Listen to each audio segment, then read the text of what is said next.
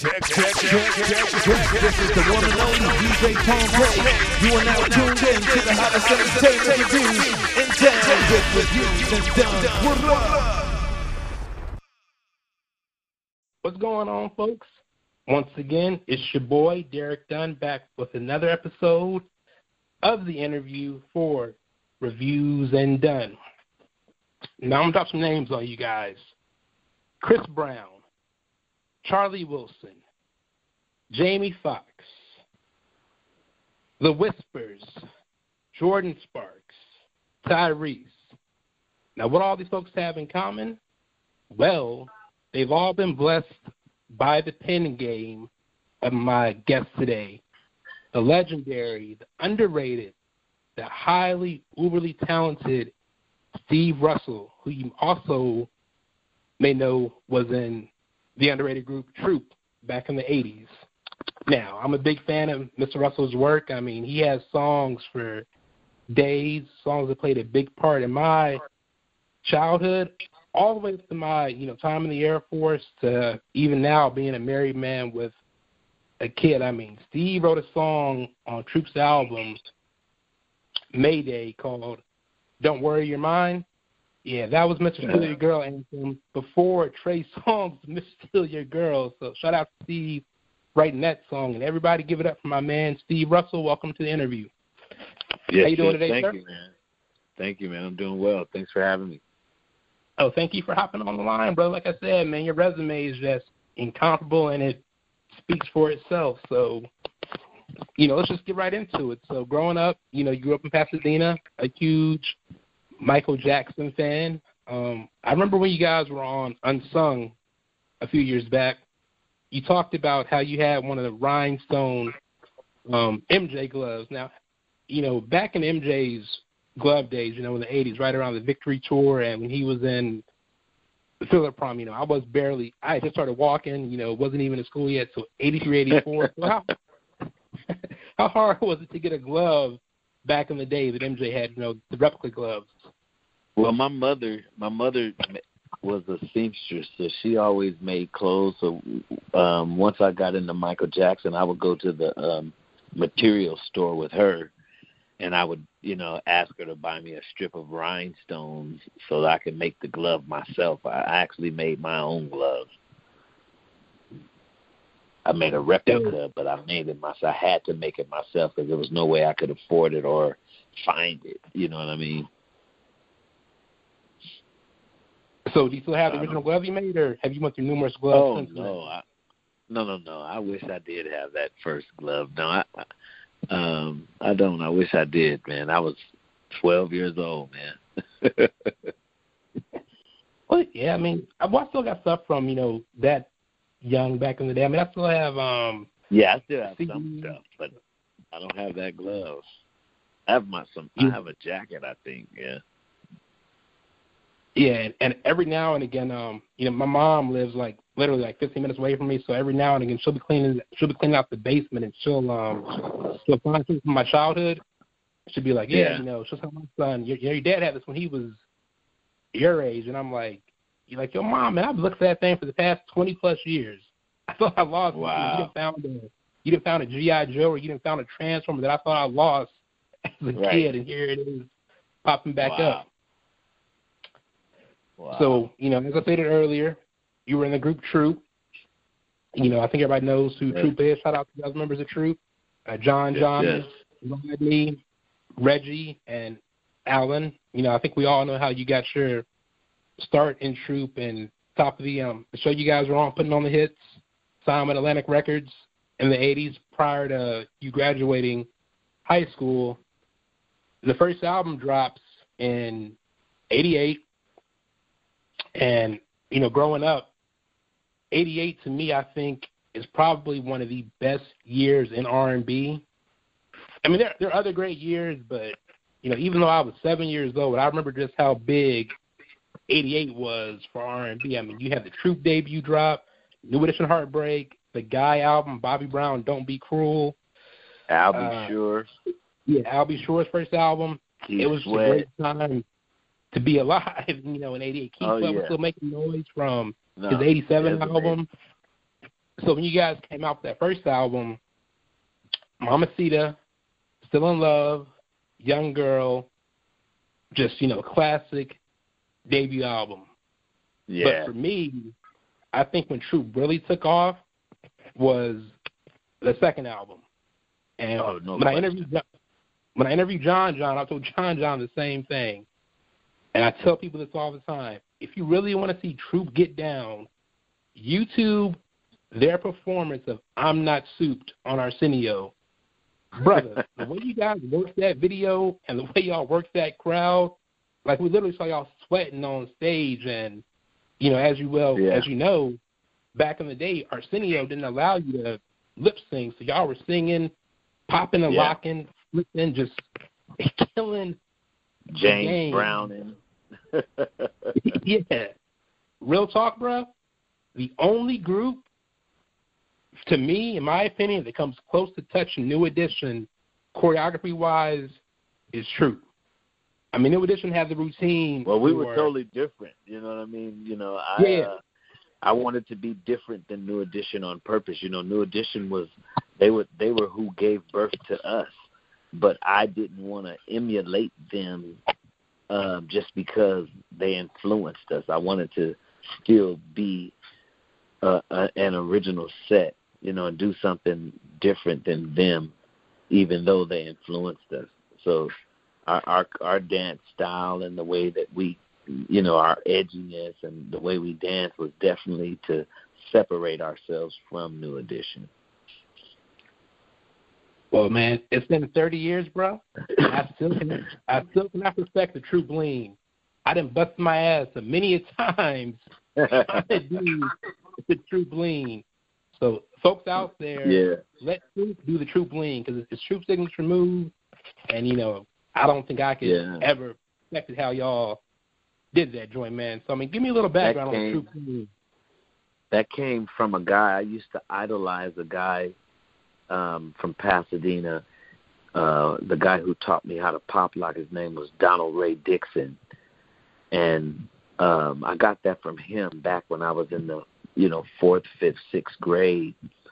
Um, he, I would be walking home from school and I hear somebody say, "Hey, little Steve," and you know I look down the street and he'd just bust a lean, like you know he knew that I idolized him, you know.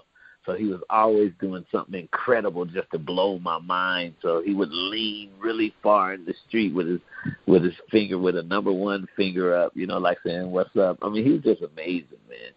So that kind of stuff influenced me. So once I was in a position to, you know, uh have you know perform and be in in on the stage, I utilized all that stuff. All of my early influences came along with me the entire way. The Mechanical Musketeers from Pasadena, that's that's that, that's who gave birth to me before there was ever a Troop, before there was ever any singing going on. Uh, the Mechanical Musketeers, Spanky, Delton, Otis, Donna Ray, uh, those guys were the ones who created Steve Russell. You know, Yeah, and I no doubt, sit there man. when I go ahead. I'm sorry. Uh, No, no, no. I was saying, you know, just agreeing with you. Yeah, no doubt, man. Troop is just was bad. Like even still, you, I mean, you- say like with the New Edition thing, you know, I mean, to me, New Edition had the East Coast on lock, and Troop was like the West Coast New Edition. I mean, five man group, choreography was sick, the you know harmonies were sick, the suits and everything, and just the way y'all was, you know, killing the game. So, like, I mean, I could got a Troop playlist on my, you know, iTunes and all that. I can just talk about Troop stuff all day. Now, I think one of the things Yeah. that, really helped you guys stand out, though, was the writing and the production, which yourself did some of. You know, Alan did some of the writing and production, but I think a lot of folks don't know that before you could legally drink, you did a cut for the Whispers called Misunderstanding on their More of the Night album back in '89. This is prior to Attitude, if I'm not mistaken. no So question. How was that experience working with the Whispers? You know, the legends. Well, it was amazing because um I was I idolized the Whispers. My you know some my favorite uncle my uncle Junior, rest in peace. You know that was one of his favorite groups, so I grew up on the Whispers. The Whispers, I loved them like he did. You know, so one day I was working on some music for one of our albums. I don't know which album it was, but I was just in the studio creating it, coming up with music and doing beats. And the Whispers were in the same studio. You know, Universe has it, and they heard some music, and Scotty came in and he asked me, he was like, "Man, who is this for?" You know, and I was like, "You know, it's not for anybody in particular." And he was like, "Man, I want that." And he went and got the rest of the guys from the Whispers, and they came in, and they heard the music, and they loved it, and that was my first gold record before Troop even went gold. That's and like Rodney hear, man. B, Rodney B in the group, I, I wrote that with Rodney. I went to Rodney's house and made him write that song with me, and we got a gold album. Cool, man. That's that's all I like to hear, man. It's it's that history that you don't really hear, and you know that's why I tell folks, you know, even now, even though CDs are a dying art form, sometimes, man, just pull out the CD and actually read the album credits and see who was writing, you know, the songs and everything, because that's yeah, where all man. the money is. So Troops blowing up, you know, it's 90, 91. You got tour with MC Hammer. You have the cameo in New Jack City. Mhm. 92 goes around, and you guys drop Deeper. Now, the Deeper project to me is should have been the album I feel that should have pushed you guys to the next level. Because yeah, no question. the Deep album was a concept album, and I don't care who you are, what the genre is.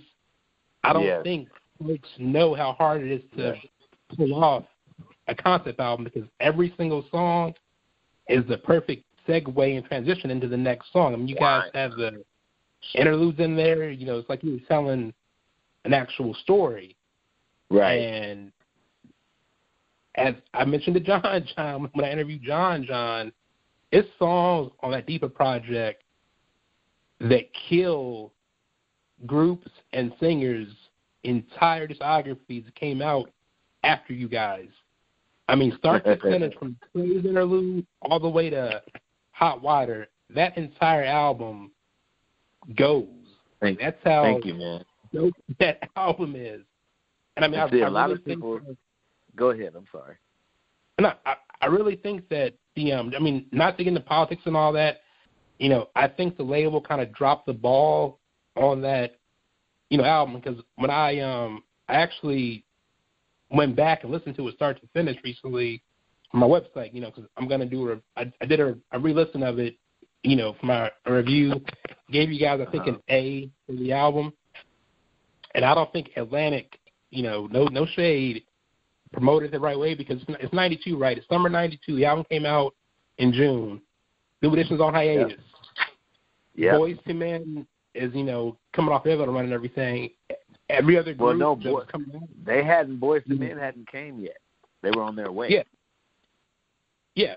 And you had the other groups, Silk, Portrait, Shai, Oh, yeah, everybody you're else. right. You're right. You're right. While we were going through the litigation, those group came out. You're right. Yeah. You're absolutely right.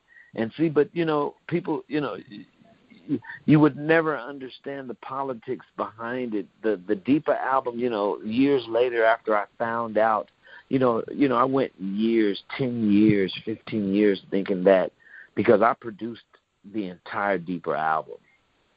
So Yep. I, I put my heart, sweat, and tears. You know, I, I I never drove around in my car being Steve from Troop, the celebrity. I spent all of the years as a member of Troop in the recording studio, recording songs for Troop. That was my. I had took that on as my mission, and I I, I poured my heart and soul into the Deeper album, and because it wasn't successful, and even though I realized the the business the business decisions we were making at the time didn't turn out to be great for our career, I never did did put that on uh the album not being successful. I took it personal, and I, I for years I thought that it was my music that failed. You know, so I, you know, the, my ego took me through so much hell about how I failed in that area until, you know, MySpace came along, and you know, I created this page and all this stuff, and then everybody unanimously was mentioning how much the Deeper album was their album, how much they loved it. They were naming songs, and I didn't. And and some years later, I found out that you know, once you make a decision, once your career is set up, you never know the relationships that are going on behind a group, right? So when you make decisions and you disrupt the business that's already been in place for those people to make their money the way they make it, you don't realize that you're messing up a money stream that has nothing to do with you. But because you're the artist, you think you're the it. But when you're really not, you're just the prostitute on the corner that's attracting them, the trick, the sale. And when you know when you when a record company decides, you know, hey, we're not going to mess with you. It doesn't matter what the product is. Once they stop spending money to get, um, you know, I mean, even having the, the albums available in all the stores. Once that stops, then that kills the sales right there. Because if you remember, Deeper, we ended with a number one record for two weeks in a row with Sweet November. We didn't go out like a group that broke up and disbanded. We went out with a number one record and a number one video. You know what I mean? So we were still creatively, I was still making great musical decisions for Troop because we were having number one records, but the decisions that we made behind the scenes as far as switching management in the middle of albums and all that, that really that really messed up the business and caused us to suffer, you know, a lack of success on that deeper album. But people, like you said, you know, the people unanimously talk about how much they love the deeper album, and uh, you know, I, I really appreciate it because it was a lot went into that album. Yeah, well, no doubt, bro. I mean, you weren't even were you even 25 yet when you did the Deep no, album? Not even, not even close. And see, no, and that right there gives me the respect. Yeah. Yeah, because like I said, man, you know, it's not a shot at anybody else, but I don't really think folks know how hard it is to pull off a concept album because again, on Deeper, every single song transitions perfectly into the next song with the interludes and all. Like you guys told a story, and outside of Yeah. um New Edition's Heartbreak, I can't think of another R and B group that pulled off a concept album. Normally, you know, it's Yeah. solo singers or you know rappers that do it, but like R and B groups, like nah, Yeah. like y'all really knocked the ball out of the out of the park with um with Deeper, and I mean the entire album goes, but my joint is number twelve. You take my heart with you, and of oh, course, yeah, uh, that's a good song. of course, give it up. That was a little secret weapon back back in the day. yeah. But yeah, but not Yeah. like real talk, man. That Deeper joint. If you guys haven't heard Deeper, you know I highly urge you all to revisit that album and listen to it from start to finish because the entire album is you know damn near perfect. So shout out to Troop for you know that strong album. So you know after Deeper, yes, you guys, yes. After Deeper, you guys probably dropped the you know the, the '94 album. I I won't get too get too much into that one, but shout out to you for having "Let's Get Warm," another slow jam classic. Uh, we can get into it. 98. That was, that that's that's another brick in the house that uh Troop built. You know, nothing to run from. You know, there's a story there. You know. Well, I mean, I, I can tell you from that joint, um, I like the up tempo stuff, but I mean, I think for me, you know, I'm more of a ballad cat and more of a slow jam cat. This is what I grew up Yeah. on. So Yeah. you know, '94 album, a little something something. That's yourself, Demetrius Shipp, and Alan, if I'm not mistaken. Songs on that album. Well, actually, well, actually, everybody participated on that album. John John Yeah, yeah. participated. Everybody was involved in the creation of the album. Um, it we just had a difference in opinion about the people that we were working with, and the other members decided not to be a part of it. So, um, Okay. you know, it, it was just a situation where we just didn't. We agreed to disagree, and you know, we didn't really promote it because the energy was bad. So we didn't even really try to promote it or do visuals. We didn't do any videos or anything. You know, it was something that we released just to to take care of a contractual obligation. You know what I mean? And move on Yeah. past, really. You know. But we have some really good songs on that album. Oh yeah. Let's get warm. Break it down. The get it on. Get loose. Blowing my mind. Yeah. That was '94, bro. Middle school. Middle school, and then you know when you get older, you uh really like use it. And I mean, I can let you know um that back in my DJ days, I would always, you know, purposely throw in '90s tracks on there Right. on mix CDs just to promote you guys and be like, yo, Troop got, and then people always ask me, Troop got something new out? I'm like, no, man, it's like 11 years old, but it sounds like it's new, ain't it? Shout out Right. to y'all, man, for really um, doing it big. Like I said, I, I was stationed in the UK, so a lot of Okay. folks over there Love, Let's Get Warm. They loved um, Blowing My Mind and a couple other um, Get Loose from the A Little Something Something album because I'm like, yo, Troop had more than all I did was think you. They had more than spreading my Right. wings. Like, Yeah, people. you got to buy the lot album. of people don't Keep- get that. keep it off the Yeah, radio. yeah, yeah. A lot Alright, of so after people this miss that, album- man. Yeah, It's 98. and it's a. Go ahead. Uh, so no, it's a, it's a, I didn't keep cut you off. Like so, I'm I'm trying to get everything in there troop wise Right. before we hit the and stuff. All right, Yeah, so it's yeah, 98, and Yep. you guys drop Mayday. Now, Yeah. um, for me, Mayday, I didn't know about the Mayday album until once again in the UK. I'm in London, right, and I'm just um, I'm Right. walking around London.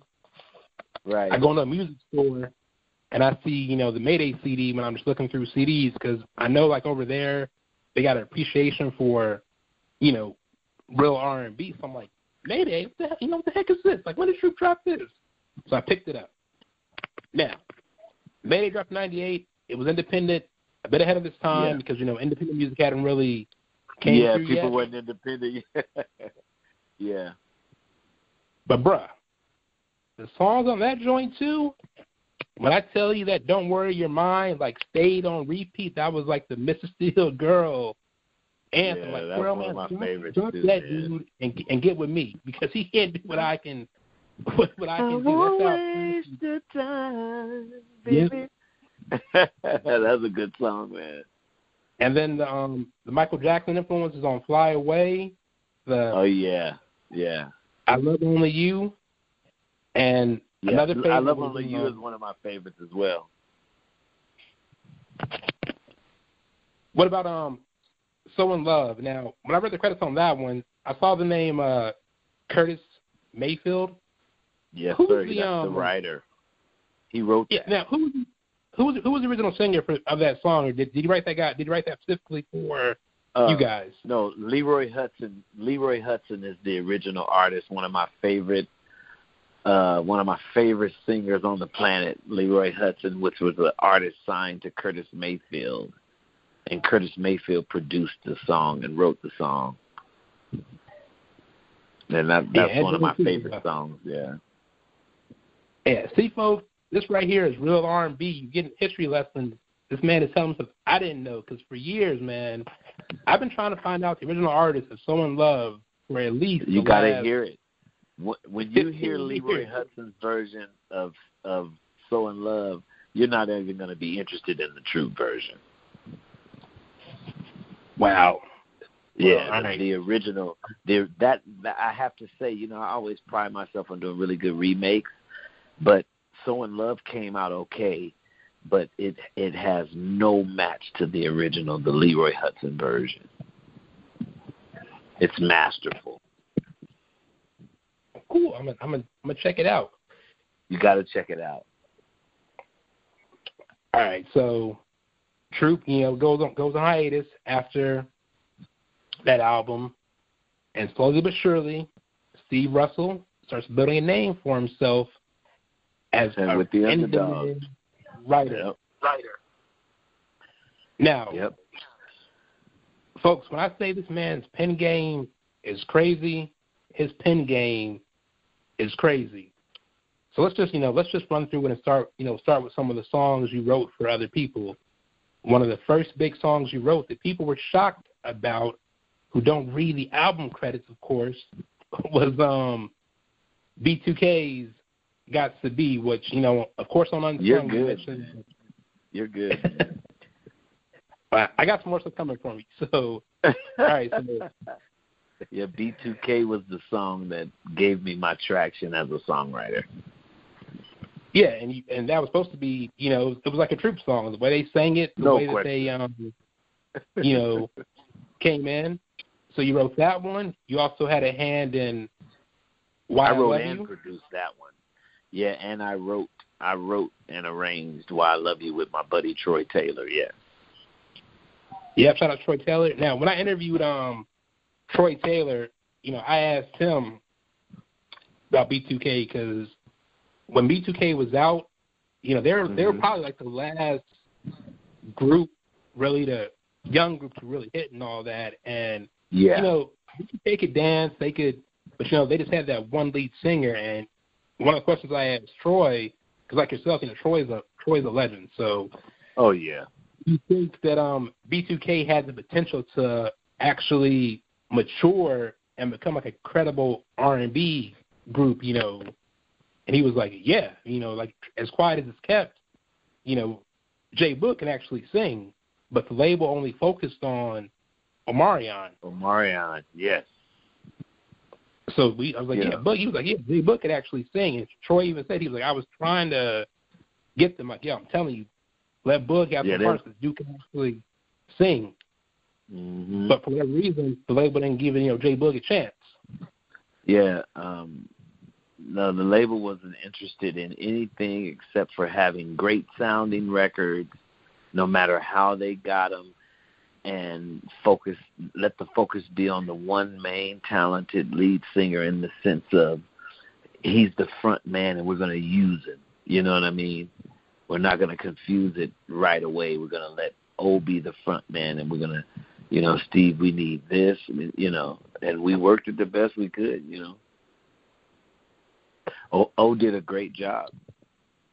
You Oh, know. it's, it's not a shot at Marion at all. He just um Oh, oh, oh, no, no, no. I know that. I know that. yeah. I know that. No, I know that for sure. And I was singing on all those records, man. See, that's, that's more knowledge, folks. More um more listen things. to the background. Listen to the backgrounds of why I love you and got to be, and tell me if it's not troop. That's why it stuck at radio so well because the sound, troop sound, was the, the you know sonically was already a radio sound. So for B2K to come with that same sound, it just worked automatically. Cool. So how'd you end up linking up with the um the underdogs? And that's when you really took off as your stuff with the um the underdogs. That's um you know, Damon Thomas, Harvey and Antonio uh Antonio Dixon. So how do you end up linking with the underdogs, you know, to start Well, that writing relationship? well, the underdogs are actually Damon Thomas and Harvey Mason Jr. And me and Harvey Mason Jr. Um, me and Harvey Mason had been writing songs since since '92.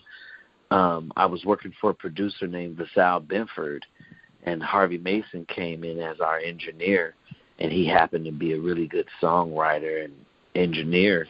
And we used to get locked in the studio overnight and but we would we would use the studio time to write songs. So me and Harvey, we had already developed this this writing this songwriting partnership between ourselves long before Damon came along, or long before the Underdogs.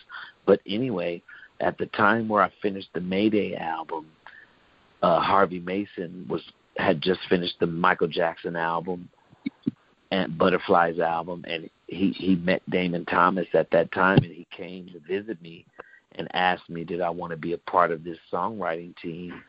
Well, he suggested to me that it would be a wonderful idea for me to be a part of this songwriting team, and uh, it was right on time for me because I was ready to move on from Troop, and it was perfect, you know. Um, and the rest was history, man. Um, we wrote songs for everybody in the business. We had almost a ten, almost a ten year run, man, of writing hits for people.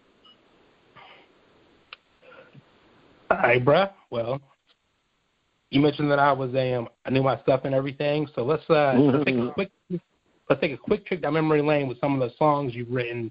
And I haven't Okay. even touched on you know the other stuff yet. So I just want to know Okay. a quick little thing of what you remember about the person that sang the song and recording it. All right, so another personal favorite from 02, from Mario's first album when Mario still had the braids. What's Yep. your name is? That's Steve Russell special. yep. I what your name is. That's one of my favorite songs. That song was written for Allen McNeil from Troop. The concept of that was uh, I you know, I used it in the situation where we had a young artist come in, but the music the music and all that was written for a song for Alan. So when I first started getting a lot of placements, they were song ideas that I had saved up for this Troop album that I thought was going to happen at some time, you know. And what your name is is one of them. But anyway, go ahead. I'm sorry. Nah, bro, it's all love, man. I said you give you giving me history, man.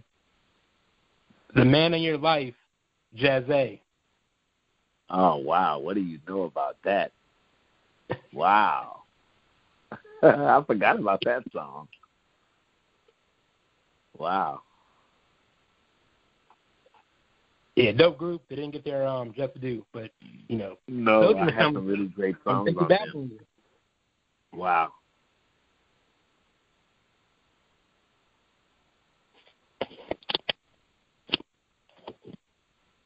You still there? Yeah, I'm here. Yeah, I'm, I'm, Oh. I thought you were going to list another song. No, no. So and the, the backstory on that one, if you remember anything about that one. Uh, Jazz A. Yeah, the man in your Well, life. I had Jazz I met Jazz A. through an attorney, a Jewish attorney friend uh, of mine. Um, they were signed. Uh, Susan Joseph. She loved Jazz A. She loved every member. She wanted Susan wanted these guys to be superstars, and she loved me as a songwriter.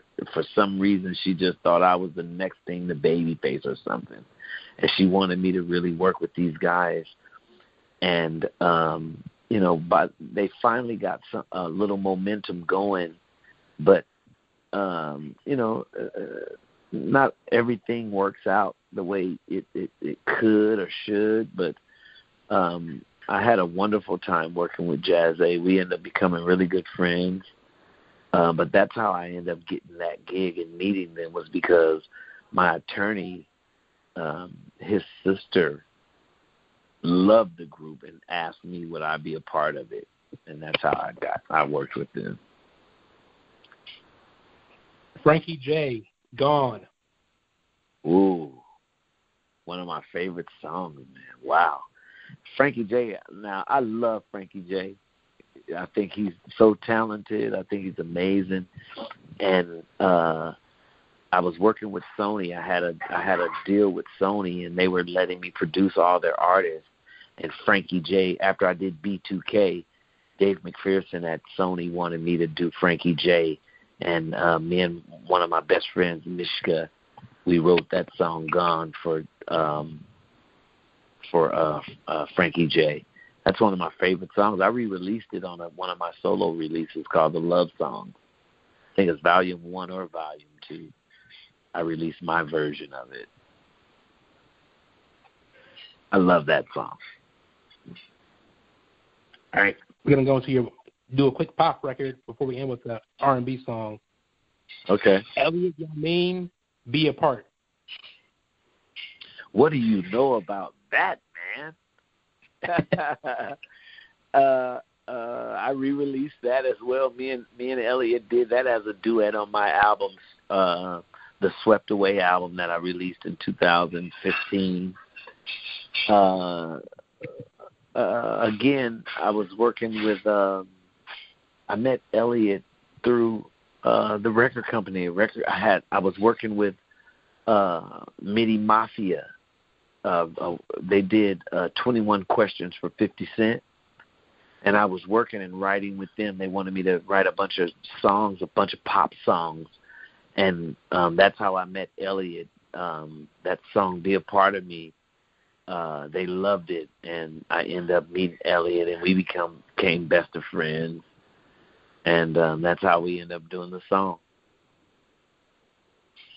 which is a great song. I love that song.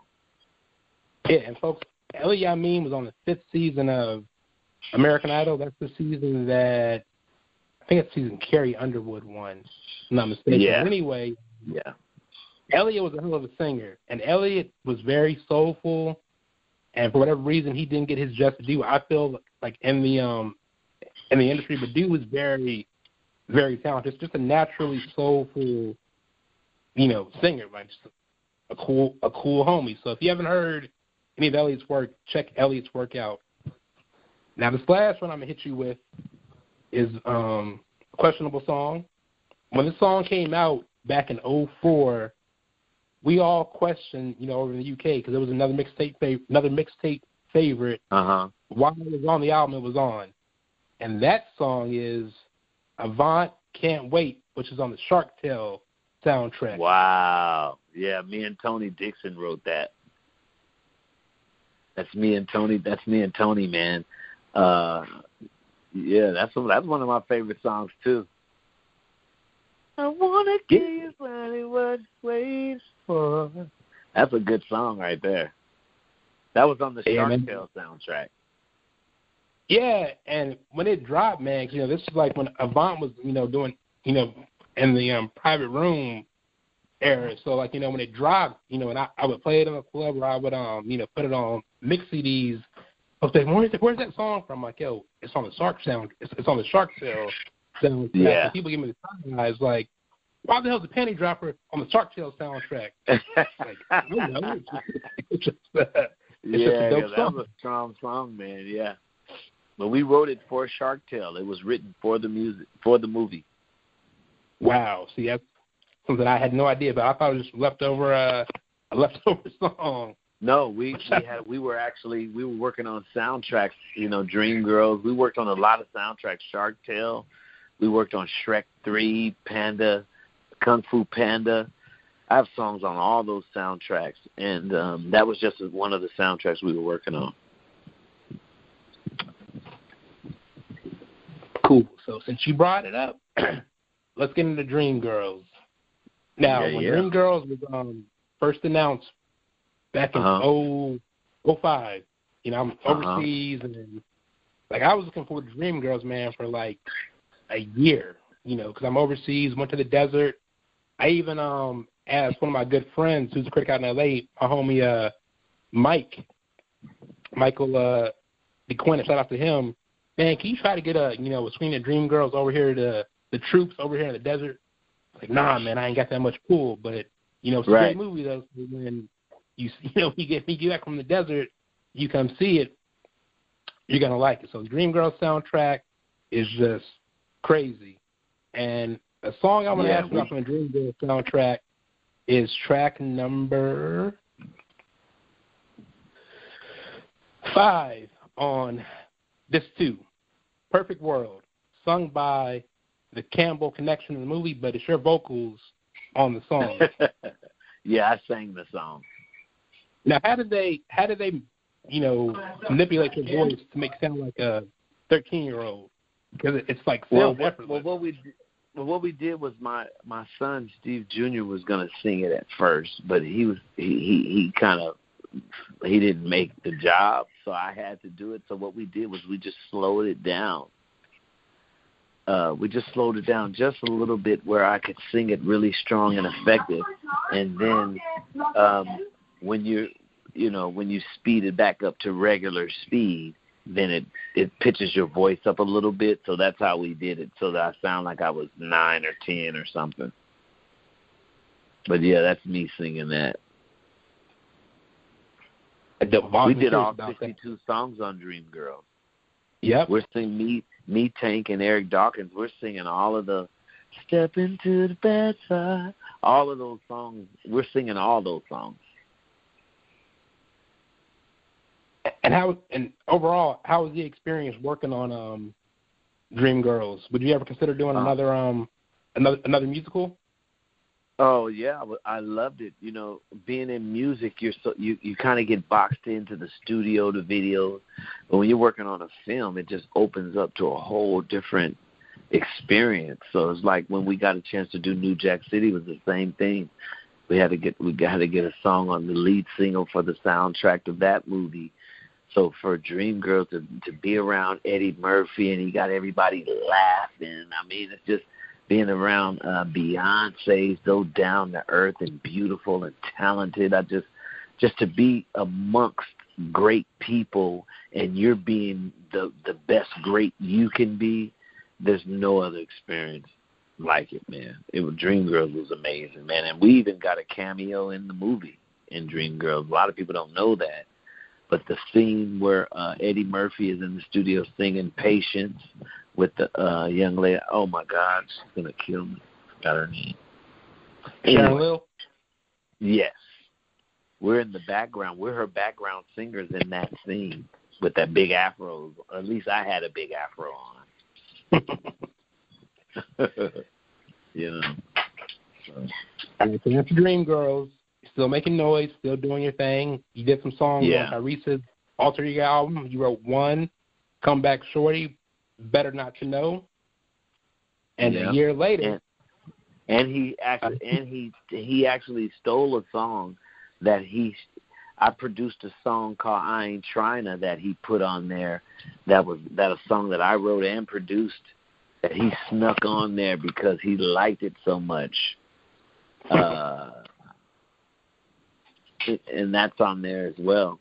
And I think it was Come Back Shorty Come Back to Me Shorty on that. yep, that's on Alter Ego. Yeah, that's the song that I produced. I wrote and produced that I was really happy about. I used to be in 24 Hour Fitness and hear that song come on at the gym, so I knew that was a good song. I just I, I wanted to go in a different direction than what how you gonna act like that and the got to be sound. We had already did that. And I saw everybody when we were working on the new Tyrese album. Everybody was so R and B and so urban, and I just wanted to do something a little more broad, and that's why I did come back to me, Shorty, like that.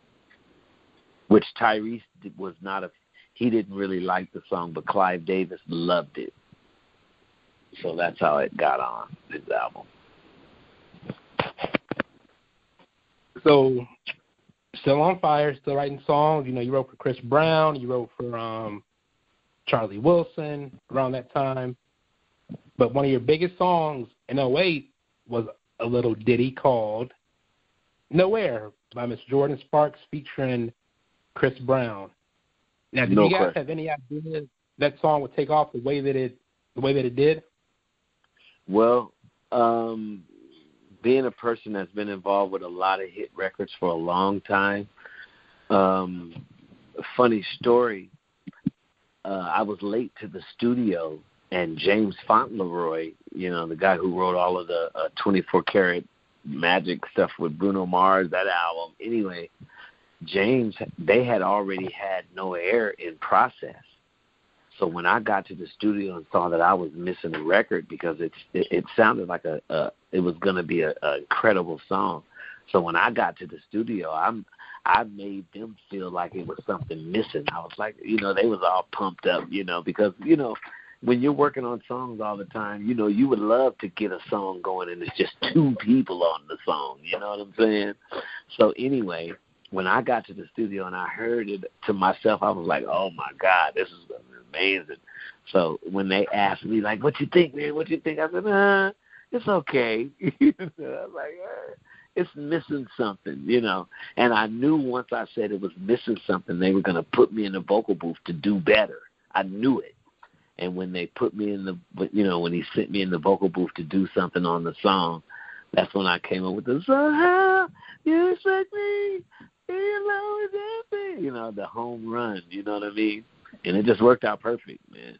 And then when it turned into a duet with Chris Brown, I had to rewrite the verses. I had to rewrite Chris's Chris Brown's part. And I, I, you know, of course, we didn't know. You know, we're just writing stuff that feels good. We don't know that the public is gonna take to it any kind of way. But it turned out to be number one in 13 countries, uh, remade like seven times, even remade country and western. So it's definitely the biggest song that I've ever written in my career. you know, that got that kind of attention. So writing for um, you know, Chris Brown, personal issues aside, we've seen Chris really come up, you know, grow up in front of our eyes and everything. I mean, he's been in the game for 15 years now. As someone that's worked Yeah. with Chris, do you think we've even seen the best Chris Brown yet, or does he still have much more to give us? Uh, Chris Brown's amazing. Chris Brown's the greatest, bro. He's the guy. Chris Brown has proven that he's here to stay. That he's he's the guy, man. He's absolutely he's turned. He he was smart enough to be around great songwriters and not try to force himself in the way. He would he would just do and do what we needed him to do and be the best Chris Brown he could be. Now he's writing all of his own songs. You know, he's just amazing, man. He's he's developed into an absolutely amazing uh songwriter and producer and superstar, man. Uh uh bravo to Chris Brown, man. I've I've known him since he was 14, man. He was a great kid and he's a great person still, you know, as far as having adversities in life, what would be what would life be like if you can't overcome adversity? You know what I mean? No matter what the particular is, if you're not overcoming overcoming something in your life, you're not really living. You know what I mean? So Yeah, I no think doubt. he's I think he's absolutely amazing. I think he's the best. But yeah, crazy, um, crazy And live performance. He just had he just had uh no no what's the name of the song he did with Drake? That's the best song on the planet. Come on, cheers that you're playing for the next whole week. oh man, no, I think Chris Brown's amazing. Man. I think he's great. Oh yeah, he's definitely um, he's he's on another um, another yeah, he's in the stratosphere right now. Yeah, like what he's crossed over into and how just you know they just love Chris Brown now. I I do think Mhm. that um personally, just just my opinion, you know, give me all that. That's why I said I don't think he's given us his classic classic album yet, like you know his thriller, his um off the wall Purple Rain. It's, it's it's coming though, but I don't think he's gotten there just yet. Only because of how the music is has changed, you know, because it's now it's you know streaming. yeah, you're thing. good, He can- man. Yeah, the only reason why is because he's doing, he's playing the game. He's giving the Yeah. people what they want while they want it. But his thriller, Exactly. his off the wall, is there, and it's he- he's definitely on his way to that. Especially if he, Yeah. he he he if the light bulb comes on for him to fill the room up with Steve and Eric and a bunch of bad. then he's definitely on his way to a thriller. Yes, sir. One thing that I want to commend you on is um you really adapted to the streaming age. And Mhm. there was a time, man, when every single Friday or Tuesday I would always go into iTunes and type your name in just for some new Steve Russell music. Man, it, it got to a point, bruh, where I had to go and buy iTunes gift cards because you were dropping so much music, especially back in 2014 like, yo, man, Steve is killing the game, just dropping album after album after album. I mean, The Wedding Singer, the exclusive edition for So Random, Manipulated, just like music for days. Now, one Wow. song I want to ask you during that time frame is Shelter, the remix. Now, folks, Wow. Mr. Russell was able to get Joe Little from the Rude Boys on this track, Al B. Sure, Keith Washington, Elliott Yamin, and Howard Hewitt, all on the same track. Yes, sir. How did you do that? Like how how how did that all Uh, come together? I, I I had an idea, um, like a secret garden. I love the song Shelter, and I wanted to. I had this secret garden kind of idea, and you know those are my friends. So I, honestly, I just called people that I I deal with as on a friendly basis. Howard Hewitt, you know, even though I idolized him growing up, he turned out to be one of my one of my main homeboys. You know what I mean? Uh, Joe Little, I grew up with Joe Little, so and, and like I said, Elliott, we had some great chemistry. So when I called him, of course, he said yes. And Keith Washington, I've been knowing Keith Washington for ages. So everybody that I called, they were just, you know, I, you know, and Al B. Sure I've always been a big fan of his, not knowing that he was an incredible fan of mine. So when I called Al and asked him to be a part of it, he he couldn't wait. So it was just, you know, the stars lining up for me, man, and everybody participated. Everybody had a, you know, I, I actually did the song on everybody individually. So I have, I have a shelter version on all those guys. cool. Hopefully you, know. you uh drop that one day. Yeah, so, I might. So Shelter was on your Wedding Singer album, another concert yeah. album, in my opinion. Now the Wedding yeah. Singer is just a positive, organic um, album. And you know, even though I have been married for six years when that joint dropped, yeah. um, had had you released the Wedding Singer in 08, there's some songs on that album that probably would have played a part in my um, you know wedding party. That, that, that's how strong that wow, album. Cool, so, how'd you um? What was the writing process behind the Wedding Singer? Uh, just to to to do a compilation of love songs uh, because it was going out, and I saw that music was changing because everybody was they was talking a certain way to women, and I was like, okay, dang, this is changing, but the women like it too. So I said, well, let me just you know before I have to try to reinvent myself and do stuff that's just not natural to me. I just wanted to do an album of love songs that that that could last forever that people you know people could use for weddings or you know listen to in a time where you just want to feel love that was my point was just to do a love album you know without any without any um feeling boxed in and have to have songs that fit this or that just strictly love songs like how you put a Stevie Wonder album on, you know, and it's, it's just all about love. That's what it was based on.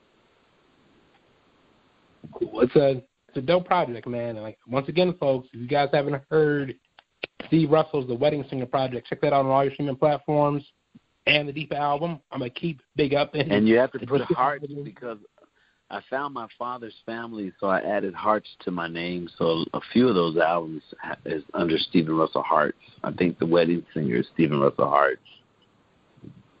I think the only one that Stephen Russell is just the first album, so random. The other ones are Stephen yeah, Russell Hearts. Except for my why current. you added um, why you added Hearts to your last name? I thought it was like because you were singing about love, but you added um, Hearts to your last name. So without no, slowing down. Go ahead. I'm sorry.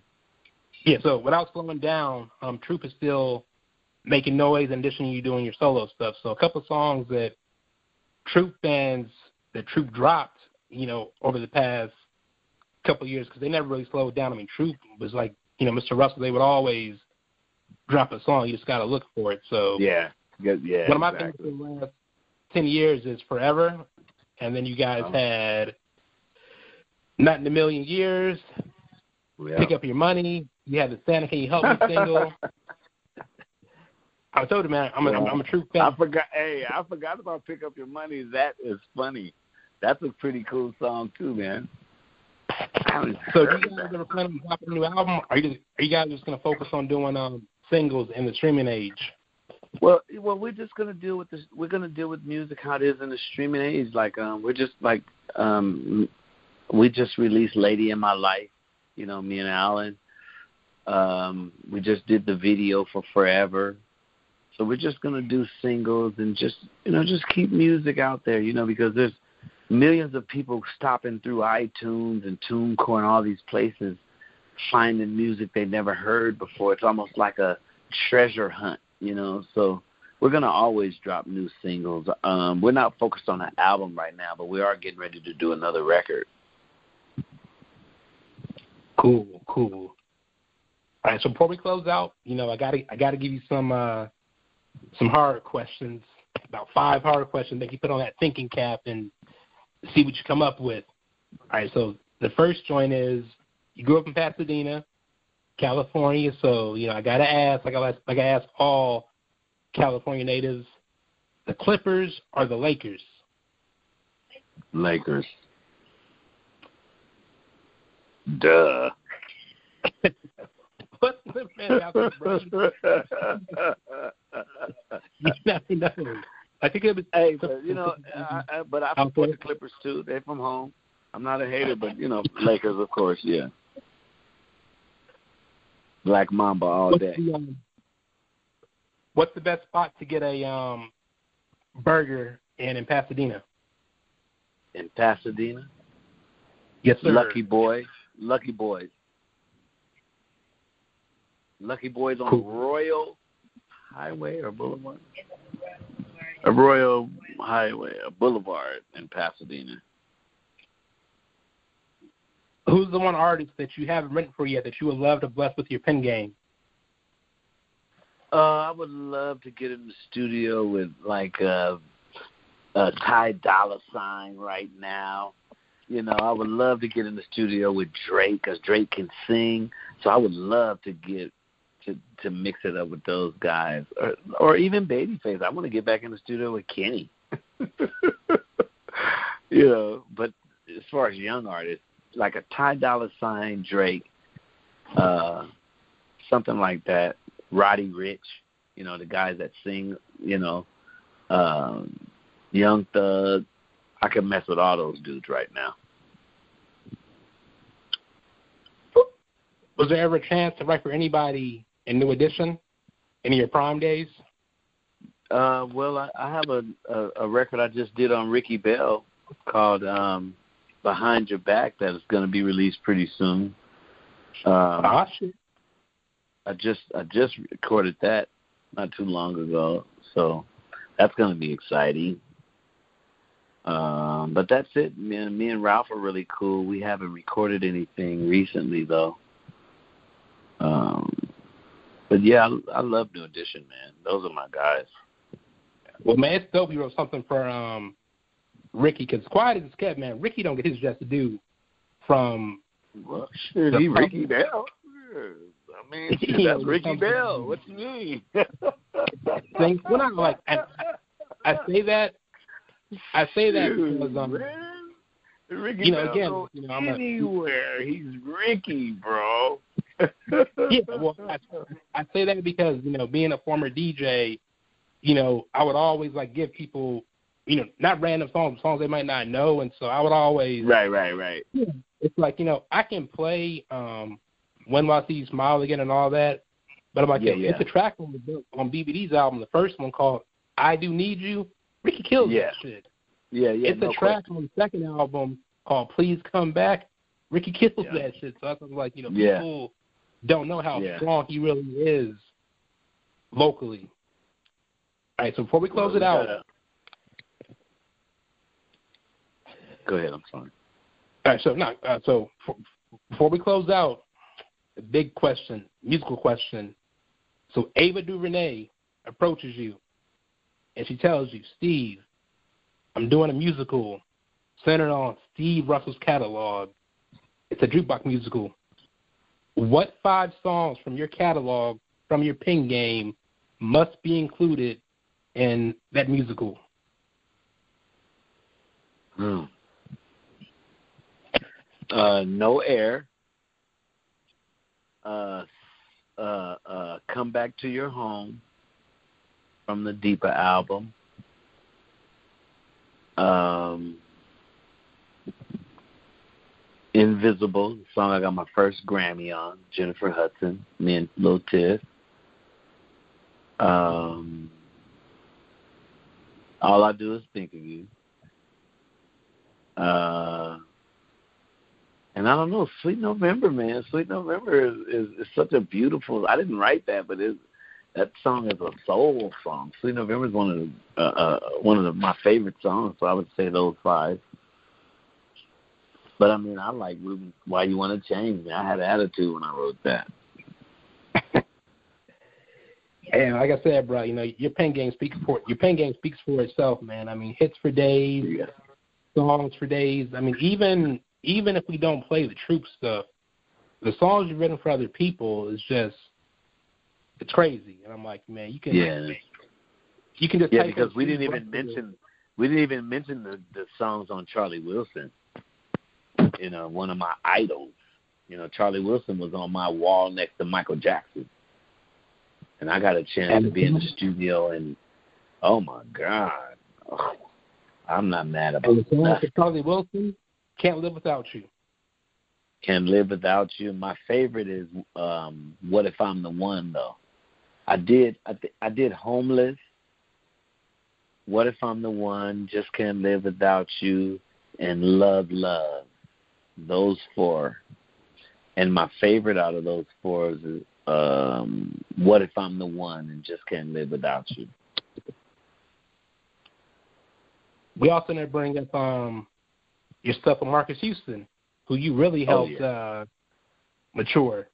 Yeah, that uh, that next yeah, album, I have bro? one of my yeah one of my um that's the song "Naked" that I wrote with Tank. That was one of the strongest number one urban songs that I've ever written. Um, that song um, on 106 and Park, they couldn't they couldn't um, they had to get it they had to just drop it off of the number one spot without anything actually taking its place. That and got to be had to be removed from the number one spot on BET. Naked was one of my favorite songs too. That was my Prince. You know, people don't. That people always, you know, they know that I love Michael Jackson, but they have no idea that Prince is just. He, I, I love Prince just the same. you know. Uh, yeah, I'm, I'm, I'm gonna give you uh, give you one more. You know that another classic joint. People people might not know that you wrote. Donell Jones, Na Na. Oh yeah. The, yeah. People don't know wrote that. like I said, yeah, Donell Jones. Donell Jones again. That's one of my good friends, man. That's he's like my brother. Uh, and yeah, I had the opportunity to work with him. Uh, and we came out with Ooh Na Na. And a lot of people don't. I don't think a lot of people know that song. I don't think. I mean, it was it was a single, but I, you know, it, it's a single, but I don't think it really caught traction. Like you know, he yeah, didn't catch on. Yeah, he has to die on, you know. Uh, I would love. Um, I got to talk talk to him about doing something now.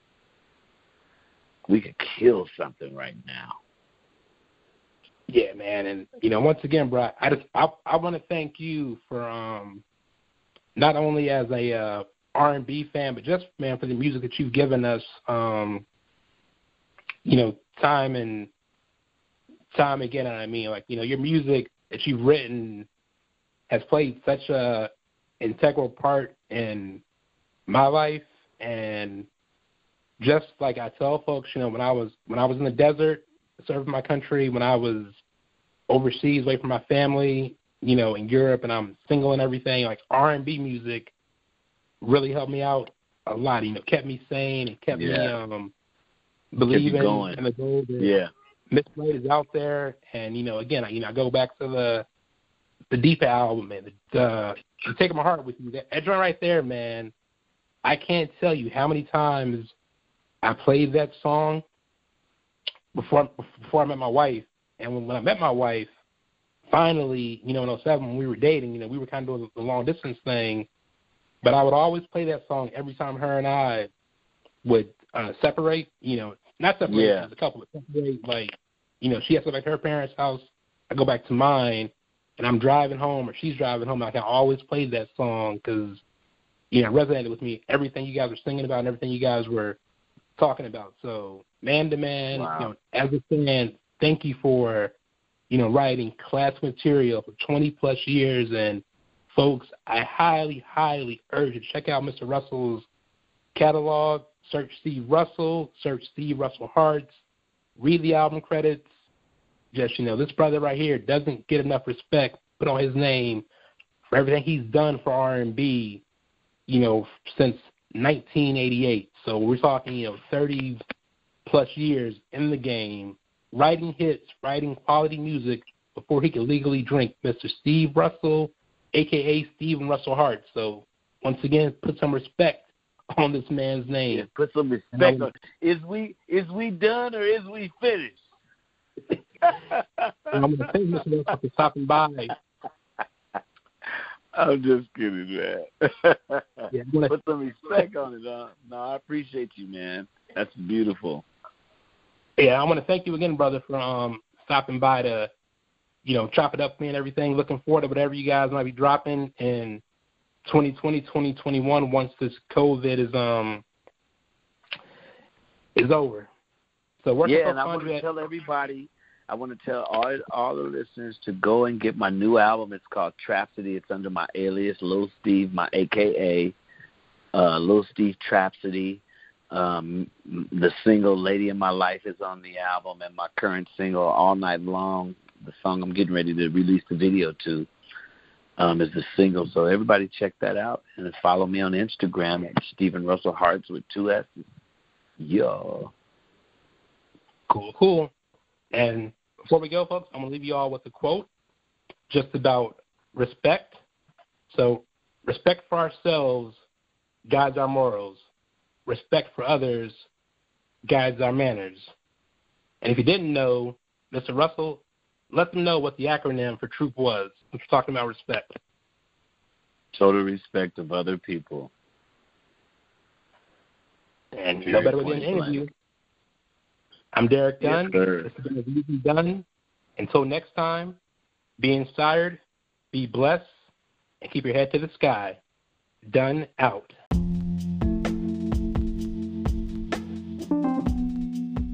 Yo, what's up? This is Damion Crazy Legs Hall from the R&B group Guy. And remember, you're in the mix with Review and Done with my man Derek. Check him out.